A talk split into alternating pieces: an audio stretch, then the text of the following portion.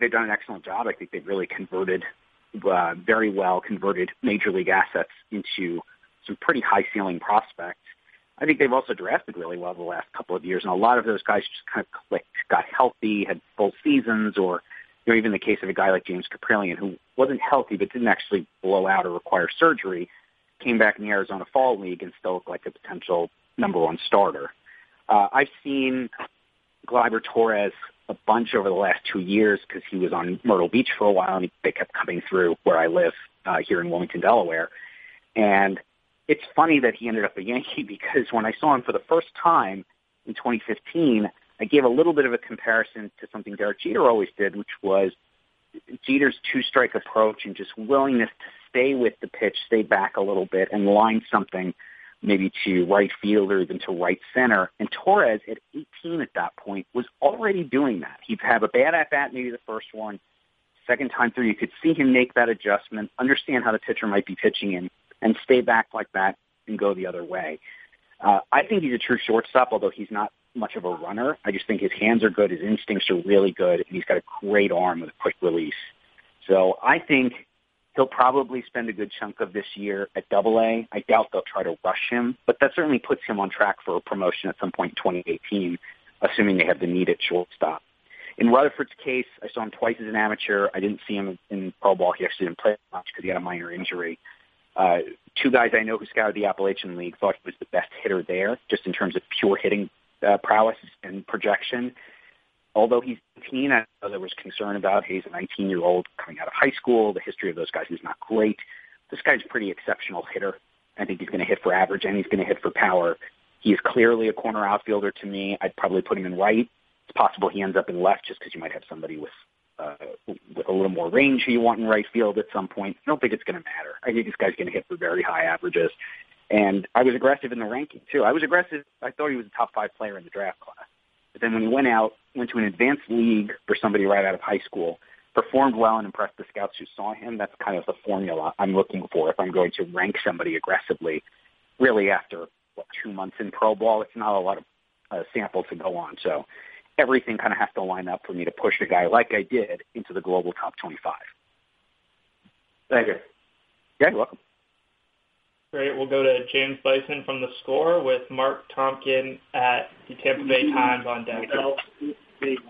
Good afternoon, Keith. Thanks for taking the time to talk to us today. Sure thing. Uh, I want to ask a couple of general questions. I know you've been doing this uh, doing this for a while now. Um, so first off, for you, what is the biggest challenge ranking players in the case where you don't necessarily get to see them yourself? I know there's a good mix of players that you've seen and other guys that you kind of have to rely on uh, on reports from other scouts. So tell me just uh, in terms of what you consider the biggest challenge when you just can't get out and, and see one of these prospects for yourself. It's the uh, mechanical aspect of it because when I was with the Blue Jays and worked with Tony LaCava, he is um, his personal evaluation philosophy revolves a lot around mechanics, whether it's swing mechanics or it's delivery mechanics. And he was always adamant there's no there's no kill. There's no such thing as a guy where you just say, Nope, don't want him at all because of the mechanics. But there's they're better and there's things that are worse. There's things we can work with, things that coaches can fix and things that are more difficult to fix. And so it's very hard for me to uh, try to rank two players next to each other because it's essentially what this is. It's a series of pairwise comparisons throughout the top 100, throughout the, with guys who end up off the list. And it's hard for me when I you know, say a guy like Torres, who I've seen so much, to compare him against a player I've never seen. Uh, when I know Gleyber's swing, I close my eyes and picture him, picture his swing. I can picture his defense at short. To compare him, say somebody like Kevin Maitan, who was the Braves' big July 2nd acquisition. He's 16, which is problem number one. And I've only seen video, and it's not even great video. It's video of probably when he was 15 swinging on a backfield in Venezuela, it's, it's far less than ideal. Uh, and so, you know, two things come out of that. One is, you know, I've certainly got to lean heavily on on video, on friends who've seen these players, on the international guys. Once a player has signed somewhere, I call international scouts I know from other teams. All right, you're not the player, so what did you really think? Uh, and try to get them, you know, I'll ask specific questions. Do you like the swing? Do you like the delivery? Does he do this? What do you got? And if I've seen video, that helps because then I can guide the questions a little bit more towards what I've seen. But also every year, once this is done and I've slept and recovered, um, and of course my daughter got sick last night, 10 o'clock last night, she throws up. I'm like, really? You picked the perfect time to get sick, right in the middle of the top 100 package. That's just ideal. Once I get through all of this, though, I go through my list too and say, who do I need to see this year? And that, especially in spring training, it's great sort of one-stop shopping to say, hey, I've never seen my Tom. You know, the Braves have a couple of these guys I haven't seen, uh, amateur draft guys, July 2nd guys. So I'll go to Orlando for at least a day, go to the backfield. I'm doing Florida late spring training, and I'll ask their GM or their farm director, just tell me a day to come when I'll see a bunch of these guys all in one shot. Uh, because I don't want, especially somebody who's ranked high or I think has the potential to be ranked high next year, I've got to fill those in. I really want to see any highly ranked player at least once every two years. The really good ones just keep coming to me because they're in the futures game or ball league or where I live. I can drive to a lot of them, but guys in the low, low minors like that, especially guys who come from Latin America where I never see them as mm-hmm. amateurs, it's a little bit more of a, I have to be more proactive to make sure I get those guys covered. Uh, terrific. Uh, the second question I want to ask you concerns um, guys that you see as able to make fairly significant jumps on the 2080 scale, whether talking about hitters or pitchers. For you, what are some of the biggest factors in determining players with the potential to jump up significant amounts of grades, maybe 20, 25, or even 30 points, uh, either hitters or pitchers? It's physical projection more than anything else. And part of that, I'll explain what I mean by that just a second, but part of that too is players do make mechanical changes, sometimes substantial ones. I mean, Jose Bautista is a good example of a guy who overhauled his swing and went from an extra guy to an all-star. Ben Zobrist is another one. That guy couldn't hit, period. Overhauls his swing. Not only did he hit, he starts hitting for enough power to be a six-win player. I don't do that. I might say, hey, I think this guy could be better if he makes X, Y, Z changes, but you can't, you just can't project like that because then you could essentially wish on any player you want, and that's a level of speculation that makes me deeply uncomfortable. I would never recommend if I were working for a team still. I would never recommend to a GM, hey, let's go pay full freight on this guy on the hope that we're going to fix fix delivery, change his. Physical projection, on the other hand, although imperfect, and I could rattle off examples of guys who haven't basically haven't projected. But we know what we're looking for. We're looking for athleticism. I'm always a huge fan of bet, bet on the kid who's who's athletic. If you've got two guys who are sort of similar, maybe one is a little bit ahead of the other presently, but the lesser guy is much more athletic, that's the guy I'll bet on. But also you're expecting, we're looking at frames. Um, I'm trying to estimate how kids will grow, how they'll get stronger. Will they get stronger top and bottom too? Um, will they, uh, how much room do they have to carry on their frame? I know scouts who go to the level, and I've, I've had one guy say, well, he's got a little ass, so he's not going to be able to carry a lot of weight. I, I don't go quite to that extent, but that gives you a sense of what sort of things we're trying to look at. We're trying to make subjective judgments uh, and turn them into, in theory, objective projections of how a body is going to fill out, how a play, what a player will look like when he's 22, 23. We're looking at him when he's 18, maybe 16 or mm-hmm. 15. That's the I, the guys who do the international stuff have all my respect because to have to go see 15 or even 14 year olds and guess what you think that player is going to look like when he might reach the big leagues at 22 and you just you have to accept so much failure part of that because I find projecting bodies 17 and 18 difficult. And I could again think of examples of guys who just it just never came. Trey Ball with the Red Sox, Spencer Adams with the White Sox. These guys were supposed to throw a lot harder. They're athletic, they're projectable. They did get a little bigger. They don't throw a lick harder than they did in high school, and it's just there's no answer for it. Sometimes it doesn't come. I, I can't imagine how much harder it is to do that when you're looking at players who are two years younger at the point that you have to make the decision of whether or not to sign them. Terrific. Thanks so much, Keith. I know how much time you spend on these uh, these prospect rankings, so we really appreciate it. Oh yeah, you're welcome. We'll go to Mark Topkin from the Tampa Bay Times next, followed by Jeff Sanders at the San Diego Union Tribune. Go ahead, Mark. Hey, Keith. Thanks for doing this. Yeah, sure, Mark. How you doing? Good. You know, I was curious. Um, you you dropped the Rays a little bit in your uh, farm system ranking. We we know how important, from their perspective, it is building through the farm system. So I was, I was curious what you thought of of kind of their trajectory, um, based on their philosophy, based on kind of their methodology and, and both in terms of you know the guys they've drafted, but also the way they're playing catch up with trades. I mean, five of the of the top eight prospects you have on your list published today were acquired in trades. So I'm just kind of curious of, of where you think they're headed and if they're headed the right way. And I think I'm glad you said that too, because I think that's the part. It's really kept them going, kept them competitive for a while now. Is that they've traded really well. Their pro scouting department is strong, uh, and I think they've done a good job of in a lot of these trades to identify the quick value one, the Matt Duffy. I mean, I'll just use that because it was a recent trade, the Matt Moore trade. Look, Duffy is a big leaguer right now. He's pretty good, even if he stays at third base. I know they want to try him at shortstop because he was one back at Long Beach State slide him over there and see maybe there's more value to extract, but you know what you're getting right out of the chute. And then roll the dice on two much younger guys, uh, Michael Santos, who I know they've been they've liked him since he was in the Arizona Rookie League in 2012 or 2013 when I still lived out there. Right. And Lucius Fox, who was a big money guy last July 2nd, and uh, or sorry, the July 2nd before that, um, and who's probably three four years away, but is a great defensive shortstop, something they don't have a lot of in the system. So that combo, that's a good approach to take in trades, especially when you know you're going to really have to live off of them to keep the farm system going. Where they've been weak, in particular, I think, up until the last two years was the draft. And I, you're probably as well aware of this as anybody because you cover them. The drafts just weren't that productive, and they whiffed on a lot of high picks. That one year they had seven high picks and got virtually nothing out of it.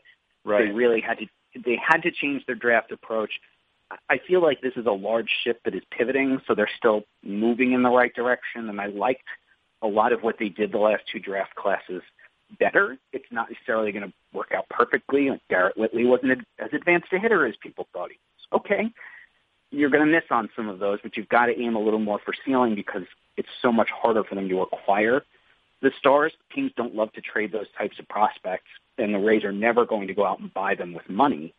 So they kind of have to find those stars uh, through the amateur process wherever they can. And I feel like the new drafting approach is going to get them there uh, sooner, even if it means early. Like I said, maybe a Whitley doesn't work out, maybe a Josh Lowe doesn't work out. Do this enough, and you know, hopefully your scouts are good enough. You will get there at some point. It just may take some time. And and I know that Rays fans may not necessarily want to hear that, but there is a lot of talent in the lower levels of their system. It's just a long way away, and that generally entails greater risk. And uh, as, as a quick follow-up, um, mm-hmm. given the way other teams have, have gotten smarter, to, to put it in simple terms, sure. the Rays the Rays had been you know using some what they thought you know cutting edge philosophies and, and even evaluation tools, things like that. I mean, can they still succeed? Kind of playing from the, the financial disadvantage they have. Is, is there still a way to, to, to get to that next frontier and, and stay ahead? I think it's tricky. I think it's become more difficult for clubs like them, like the A's, who were trying to rely on essentially exploiting inefficiencies. Dave Stewart's right. not a GM anymore, so you can't just bank on calling him up and stealing his best prospect. I mean, there's really no bad front offices right now in all analytics departments. So you might believe you have a better analytics department than others. I'm sure there's such a thing as a good one and a, and a less good one. Um, but I think that a lot of those gaps have now narrowed, and you're not as likely to grab a player who's totally undervalued or unappreciated by his current club. It's going to become more about being opportunistic, recognizing a point where a prospect is a little bit out of favor. Cleveland has been doing this. They made a, uh, two trades with Seattle to get Alex Jackson in one, Luis Gohara in another, both of whom are uh, are legitimately prospects, but had clearly fallen out of favor with the current regime because Jackson simply hadn't performed, and Gohara has some off-field makeup questions. Uh, those are the kinds of things, the kinds of opportunities that I think will still be open to the Rays. And then if you're uh, in the leadership there, you're hoping that you're scouting a little bit better. Maybe your analytics guys are finding little things that might make a player uh, easier to acquire and trade, or more attractive to you. But there's the big home runs of the yeah, the trading Shelby Miller for three good players from Arizona. I think that's probably over. Gotcha. And one one last thing, very quickly, from the mm-hmm. guys that you had off the top 100, Jake Bauers, Do you? I, I read what you wrote, but do you see the potential once they figure out first base or outfield for him that the bat could still make him an impact type of guy? I think it makes him a regular. Yeah, he can. The guy can hit, and I've seen him two separate stints. Like I just saw him in fall league, and I don't think he can play the outfield. The consensus is probably not going to be good enough there to stay there. Right. He can certainly play first base.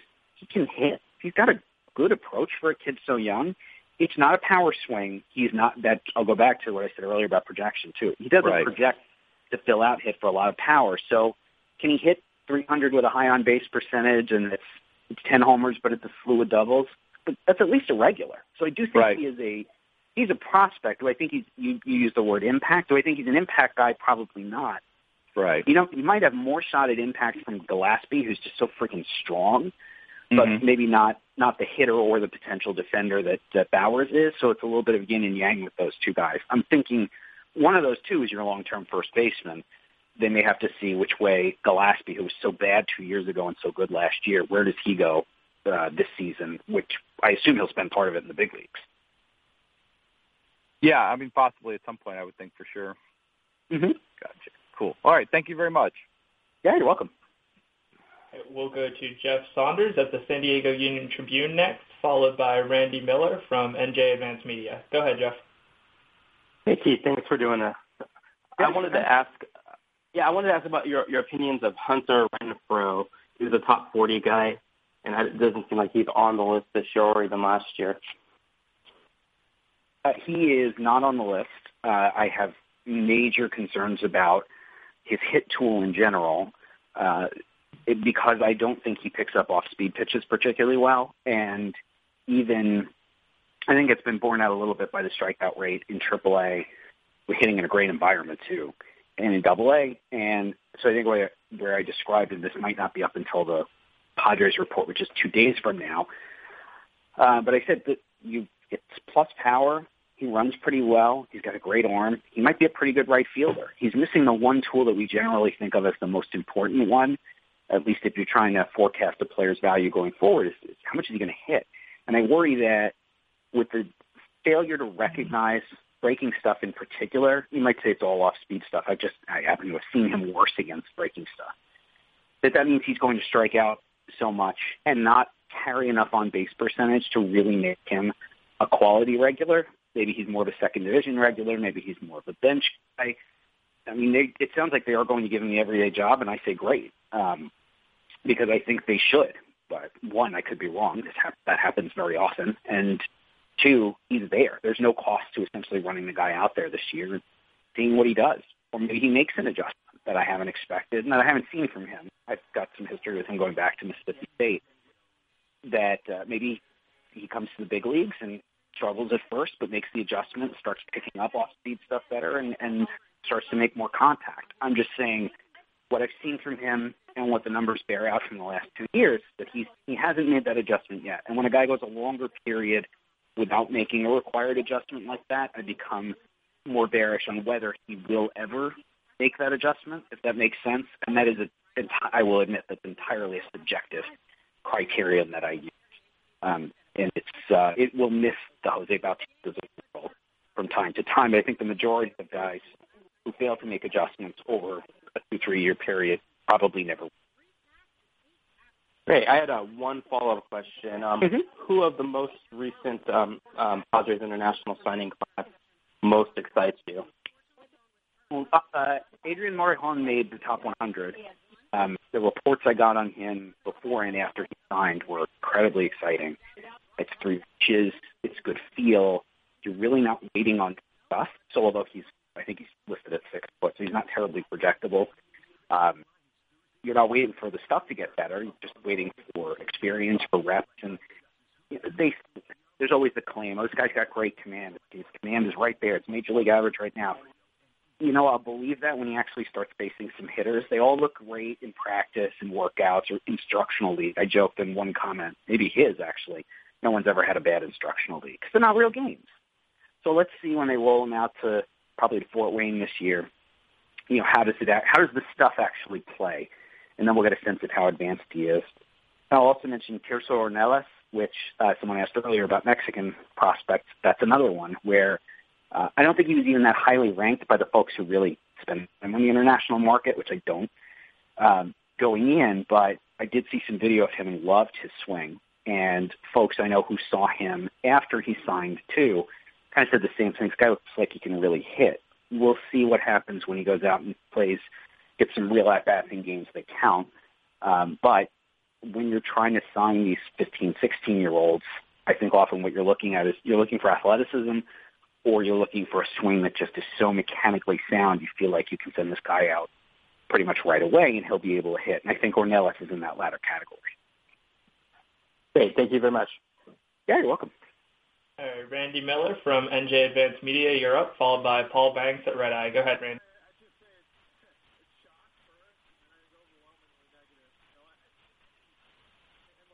Hey Keith, how you doing? Uh, I'm good. How are you? Yankees. Good. A couple questions on the Yankees. Um, yeah, fun. Clint Frazier versus Aaron Judge. Compare their upside. Uh, I know Judge has probably more power. Frazier has the legend stat speed. Uh, what kind of stats do you see putting up in their prime? Uh, who ultimately do you think will have the better career of those? Uh, I think you you pretty much nailed it right there. That you're betting on power with Judge because uh, I assume you've seen him up close. I mean, I shook his hand and my hand weird. Uh, he is enormous, and the ball does come off his bat quite differently. But Frazier has some of the best bat speed I've ever scouted anywhere. It's Javier Baez territory. It's better than Justin Upton. You rarely come across that. Um, but in Frazier's case, and that's going to produce some power too. You you swing that fast and that hard, you're, you're going to hit for some power. Probably at least 20 homer guy. What I've really liked about Clint, though, and this happened even before they acquired him, is in the low minors, even high school, he was hunting fastballs and he would struggle with small speed stuff. He struck out a ton his first year in pro ball. He's really done a nice job of tightening that up. He'll still strike out a little too much. And I think he's probably confident. He knows he can hit a lot. He can make hard contact. He's probably swinging a lot of pitches. Maybe he's still got to learn to lay off some. He's come so far in the last two years, and um, you know, to my earlier point too, when a kid is making adjustments that quickly and that significantly, he's telling you something about his baseball aptitude. And uh, while Judge probably has a little more upside because he's got more power, he's a better athlete. Uh, I think he's got the better arms. Certainly play right field and be really good there. Um, I ranked Frazier higher because I just feel better about his long-term outlook. Judge has is always going to have issues with uh, plate coverage because his strike zone is so huge and uh, he's also quite as many adjustments in terms of recognizing pitches as Frazier has. I think they're both going to be good big leaguers. But essentially, I'm, I'm distilling your question to which one would you take if you told me I could have one of those guys for the next 10, 15 years. Which one is going to produce more? I would I would say Frazier. Two, two other quick ones. You had Mateo and Dillon yeah. Tate both drop out of the uh, drop down this year. Get them in the yep. last year. And also, if you could compare the Yankees top shortstop to the Mets top shortstop, uh, Torres Rosario. You both obviously are very high on both. Uh, could just kind of compare you the Mets and Yankees kind of rivals on what uh, who do you think is going to be the better one there. Obviously, they're both going to be big stars, but uh, you could talk a little bit about that comparison, and also dropping uh, Mateo and uh, Dillon Tate. Sure, I'll start with the the two drops. Um, Mateo is he's an 80 runner. He's he's got the potential at least to be being top of the scale. He's got the potential to be a great shortstop. He is one yet. The big issue is he just does not make and that's a complaint after outs over the last two years. My understanding is that the setback style data that's accessible to teams from minor league, there's about hitting weak ground balls to him. And he's young, by by no means writing him off. When a guy gets two years and doesn't make adjustment at all, um, it seems like maybe, maybe he's not going to be the ceiling lower than I thought it was a year ago if he's not developing hitter. And I will say, although you didn't about it, mid-year suspension had no bearing whatsoever. Uh, it sounds like it was a very trivial issue. The Yankees themselves said it's, it's not going to affect him. Uh, in Tate's case, probably a lot more basketball. Saw him at Santa Barbara 98 as a starter and holding it with a pretty good slider. I even saw him in the inning last spring with Texas. First time out, he was bumping 95. And they cleaned up the delivery. Hurt his hamstring in April, and after he came back all the way through fall league, when I saw him yet again, his fastball was just not. Even in shorter stints in relief, which I think is how the Yankees played ball in that trade. Uh, but I, I'm fastball no relief. you're acquiring him hoping that an off season of rest and maybe working with him on conditioning stuff, maybe you find some of that missing fastball, but it, it wasn't there. Um, as for the two shortstops, Gleyber versus Rosario, obviously I love them both. I think I had them ranked four on the list. I think Gleyber is a more polished hitter at this point. Rosario is the better athlete. I think he can have more power. Um, his bat, he's got some pretty tremendous bat speed. Really explodes through the. I think he's got really strong hands to get there, and I think he's a better defensive shortstop is going to have more range just because he's more athletic. And I, I said earlier, I think Gleyber's going to be a very good defensive shortstop, but he'll always be a limit, little bit limited because his feet aren't that fast. And Rosario's got a little bit more of that. He's just more of that quick twitch, kind of little more of the traditional shortstop, you know, from 20, 30 years ago, where we'd expect him to have that first step quickness. He's got that combined with unusual power. Whereas Torres, for me, now is just a more advanced hitter going to put the ball in play a lot more a lot of line drives. You're more sure of what you're getting with him. Whereas Rosario, there's still some untapped potential there. And we have not seen a lot of power out of him yet. I believe it's in there. And I think maybe getting out of some of the their A ball parks, which really suppress power, might help him. But I'm projecting, I'm forecasting that there's going to be more power in the future than there has been so far in his career. Thank you. Yeah, you're welcome. Paul Banks from Red Eye was going to go next, but it appears he's disconnected unless back. We'll go ahead and skip for now and come back at the end. Um, Eric from SB Nation Talking Chop back. Greg Edwards from Via Alberta on deck. Hey Keith, how are you doing? Good. How are you? I'm good. Uh, just a couple questions for you. First, uh, you know, you announced that Braves only got nine prospects within the top 100. We're pretty sure that was the most you've ever seen in the top 100. Do you see Yeah. enough enough depth in the system to where that is something that they maybe not get nine next year or the year after, but that is something where they have enough depth in the system, and that it's sort of the, I guess the projection of all these guys, kind of a lot of these guys being in the lower minors, that they could actually kind of be in that top echelon of having the most guys in the top next couple seasons. Uh, certainly for next year. Going to lose Dansby. I think Dansby will actually no longer qualify after that. Um, it's funny if you look at top, there's a bunch of those guys too who are just going to drop right off. Benintendi's another one. Um, so the Braves will lose, I don't know, maybe two guys this year. It's not a lot to graduations, and they're going to have a very high draft pick again in June. And typically, someone drafted, anyone drafted in the top ten, unless it's an extreme reach or a uh, you know an over under slot deal, those guys nearly always make my top 100 uh, the following off season. So they're probably going to end up in that eight or nine range a second time, unless unless they trade some of them or, so, or they have a rash of injuries or something. They, you know, just being realistic, I say probably yes for next season. Season after that, you might see them start to drop because then I would expect either some promotions or for Coppolella to start packaging some of these arms together to find someone to fill a, missing hole in the big league club. Because I know that the intention is to try to contend sooner rather than later. Okay. Um, the last question is, uh, there's, you know, the, the July 2nd class for the Braves was obviously heralded and kind of headlined by Kevin Maitan, and, you know, you've written pretty extensively on him, in particular putting him on the top 100. Do you see any of the other J2 signings either making, you know, making a really big impression this next season or possibly even pushing for the top 100? Uh, Gutierrez, I think I mentioned. You know, I'm just talking about last year's class too. He was a three and a half million dollars, I believe. The catcher who people say it might be Gary Sanchez all over again. I, you know, that there's a little bit of that sort of hey, let's only compare Latin catchers to Latin catchers going on, which I'm not a big fan of. But you know, the thought is he can catch, he can really throw. They think there's going to be some power there. I know internally he was the other guy they were particularly excited about. Um, but for the top 100 next year, if you're going to see any of their July 2nd guys, it would be someone like Pache or Cruz, who I ranked higher also, and who are just they're further along. They're going to show more. They're going to have more of an opportunity to show what they can do this upcoming season. And I mean that is a, a clear, um, I would say, a clear bias on my list too. If you can prove something, if, if you're projected to do something and you go out and prove it against better competition, I'm much more likely to rank you higher. There's always a little uh, bit of unease when I'm putting someone like Maitan way up the list. Maitan was different. We'd heard about him for two years. Every scout loved him. Uh, pro scouting directors agreed with me that he belonged on the list. He's a rarity. But someone like Pache or Cruz, both of them are really pretty interesting. Um, either or both of those guys would could be on the top 100 next year with the if they sort of fulfill expectations with the upcoming season. All right, Keith. We really appreciate all the hard work, buddy. Yeah, you're welcome. Craig Edwards from Viva El Birdos is up next, followed by Abby Mastracco at NJ.com.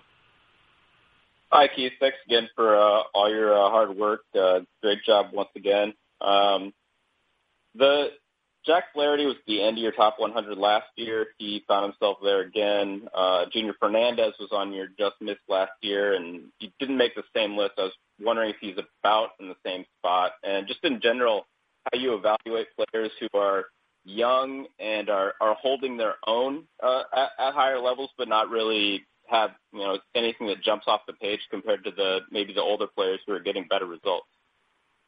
Uh, sure, good question. Um, in a case like Flaherty, where he was at the end of the list, because essentially because of what he was right then, that it's it's a, it's a good athlete, really repeats the delivery, great command. Stuff is good, not great. I know his stuff ticked up a little bit at the very end of the season. I'd like to see him hold that for longer before getting more aggressive with the ranking. But the reason he was on the list really both years is what he is right now is not that far off from a back end starter in the big leagues. And there's upside remaining, but when he's got all of those elements that I just described, I feel like the floor is pretty good. I'd be shocked if this guy were not a big league starter at some point. It may not be soon. I just don't know that they need him, but he's on that track already. In the case of Fernandez, what may have hurt him more than anything is that Sandy Alcantara was just better this year. And they're both good. They were kind of together for most of the year. They both got promoted to Palm Beach. And even scouts I know who, uh, I'm laughing because it's not often that you get the same scout talking about the same set of players two years in a row because scouts assignments tend to change or they're stuck on a league and thus seeing a different wave of players. But I happen to have a couple guys who saw both those players in both 2015 and 2016, and the ones who thought Fernandez was ahead the year before both thought Alcantara had passed him this year. Sandy is is taller. He might have the better breaking ball right now. He throws a little harder. That's not always the biggest criteria uh, criterion uh, especially since we know it's you got to be able to locate it or move it or something. Um, but I think he's uh, even a year ago, I thought Alcantara probably had the higher ceiling, but Fernandez was the more polished guy. He looked like he was going to be a more advanced pitcher, and then they had pretty comparable performances this year. But Alcantara took a step forward, whereas Fernandez probably plateaued a little bit. So I, I guess it's a long way of saying, look, I think it's accurate this year. I have Alcantara, I think, one slot ahead of Fernandez on my Cardinals uh, top ten but there may be a perception thing coming. Or about uh, whereas Fernandez just kind of what he was supposed to be.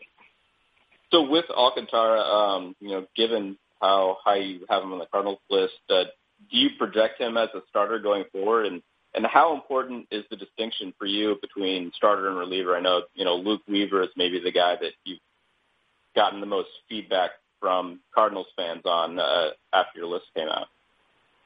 I I think Alcantara is a starter. And when I say that, you know, I've, I've been trying to put some more probabilities on things just to give people more of a sense so it doesn't look so binary. Um, you know, I think Alcantara and Fernandez, for that matter, probably 70-30 chances to be starters right now. And the Cardinals have every reason to leave them as starters going forward.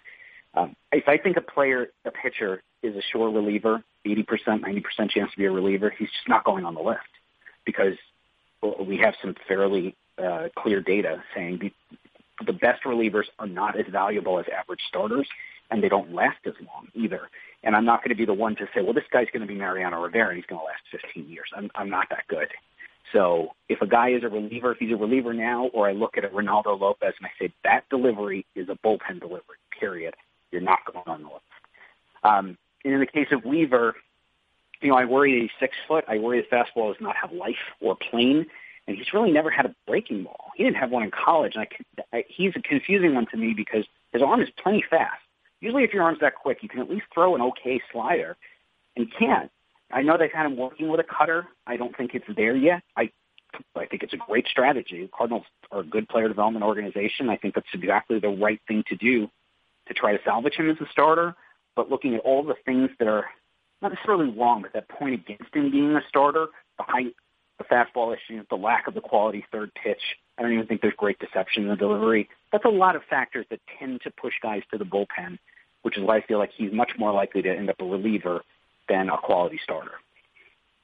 Uh, the Cardinals spent a lot of money during the current international cycle, especially in Cuba, on guys like Randy Arozarena, Machado, and Johan Oviedo, which uh, at least to me came as, as a surprise uh, for for his dollar value, I guess. But now these guys are a little bit older than your typical international fighting. So how is how difficult is it to get information and, and evaluate them?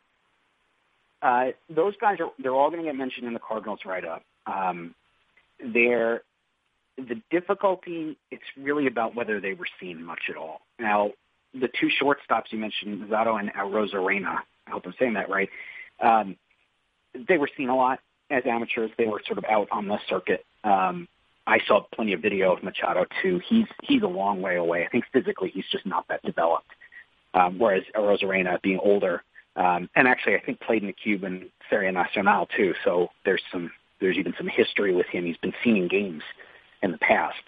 So there's a better sense of folks I talk to. I've never seen any of those three guys, but there's a better sense of, of who I talk to, among who I talk to, of especially who he is as a player. Whereas Oviedo, it's premium stuff.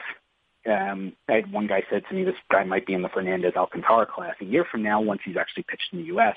and he's been seen more. Just did not, I would not have had enough.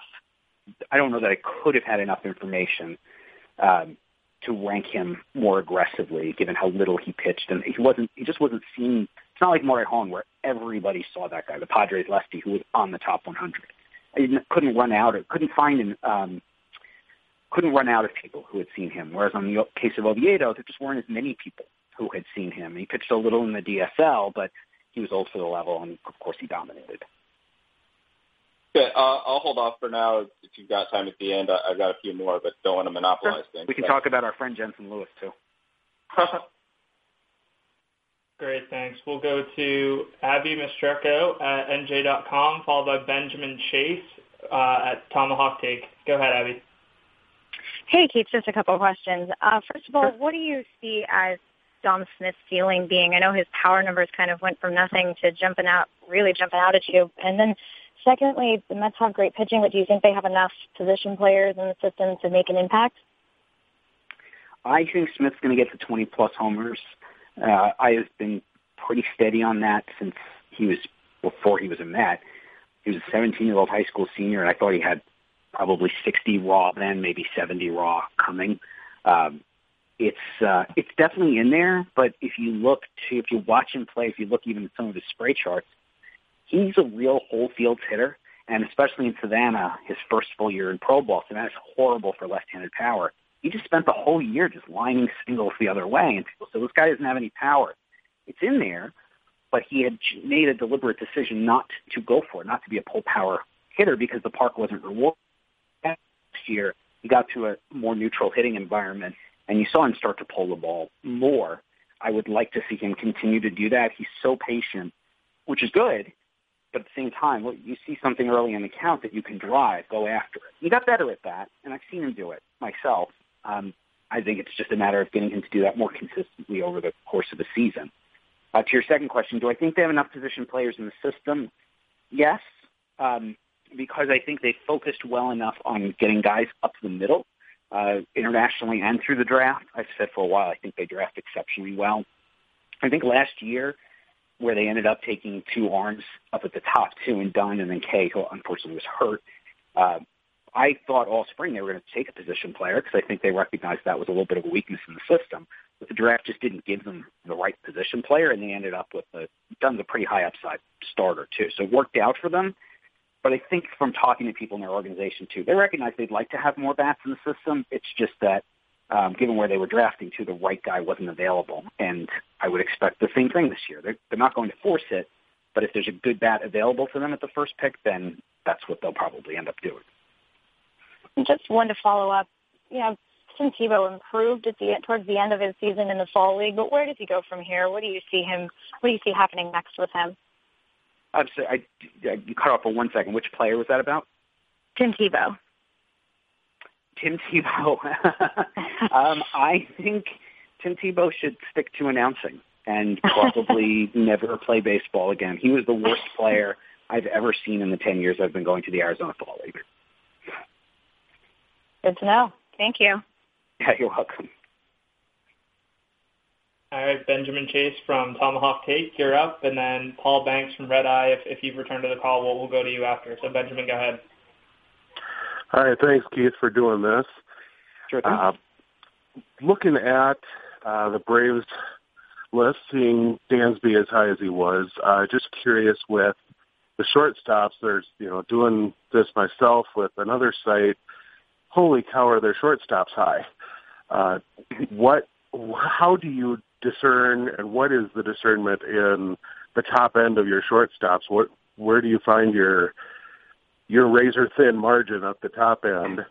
Uh, and then kind of a second part of that, where would Ozzie Albies rank within those within that group if he'd still be a shortstop? So on Dansby, Dansby is where he was because he's, he's ready. He's a big league ready shortstop right now. He's an everyday player. He's probably an average regular now, and he's going to be better than that. And there's no question another bias I'll readily admit to. Guys come to the big leagues and shown.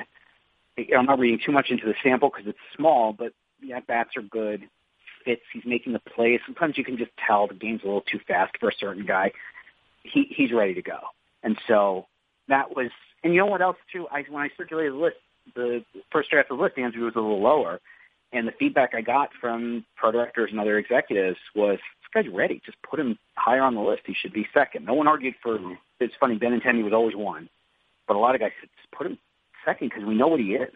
And that's telling me, too, not only is that an evaluation, but it's an assessment of what his value would be if, if Atlanta decided tomorrow they were going to trade him. The whole world sees him as a, as a major league shortstop right now. And that puts him ahead of the next couple of shortstops. And I'm always stuffed with shortstops at the top of the list because that's where the value tends to be.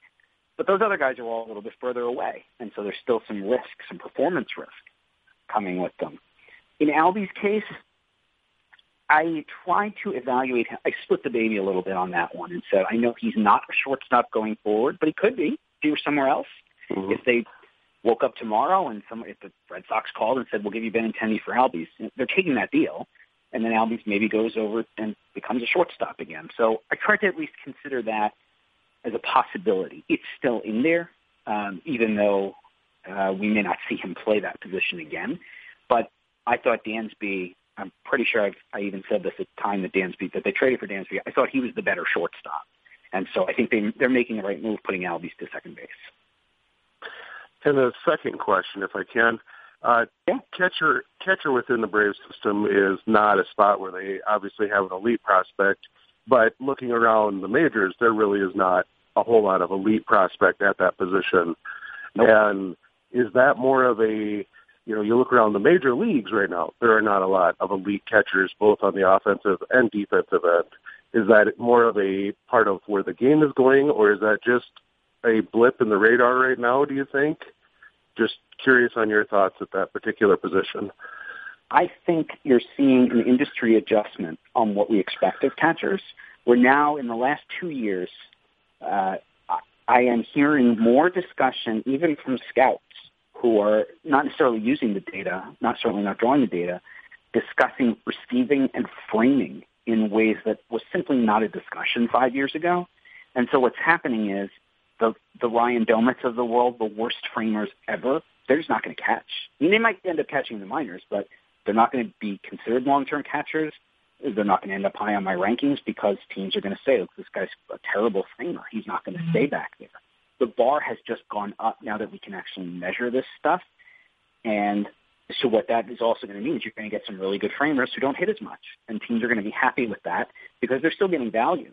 They're just simply not getting the offensive production. And if you look at, there are only three or four catchers on my list um, this year on the top 100. There's not much elite offense coming from that position. The guys back there who tend to have the power have often been the bigger guys who it turns out aren't that great at framing. Matt Wieters being a great example. Obviously, he's never hit like he was expected to hit. He's just a terrible framing catcher and has been one for most of his career. And that type of catcher, we just may not see much of him going forward at all. Thanks for doing this, Steve. Yeah, you're welcome. All right, we will go to Paul Banks from Red Eye. Paul, go ahead. Hi, Keith. Uh, we had a couple Twitter conversations um, recently about uh, Jake Arrieta, and I wanted to get your thoughts on when Arrieta made his comments at the Cubs convention explaining his tweet, and then when he referenced you in them. Yeah, this. You know what? I I am going to pass on that. I just don't think this is the appropriate forum for that conversation. Do you think he's going to be in Chicago long term? Uh, that's probably a better question for someone who's uh, following the team. I don't know if uh, I don't know what their plans are for him contractually. Okay, so we're just at the top of the hour here, and out of respect for everyone's time, I think we'll go ahead and call it. So I want to say thanks to everyone for calling in today and asking your questions, as well as Keith, thank you for your time on the call. I want to just send a quick reminder to everybody that the project continues through Friday with the top 10 prospects by team for the AL and NL Central tomorrow, AL and NL West on Wednesday, and top prospects by position on Thursday, with prospect sleeper selections on Friday.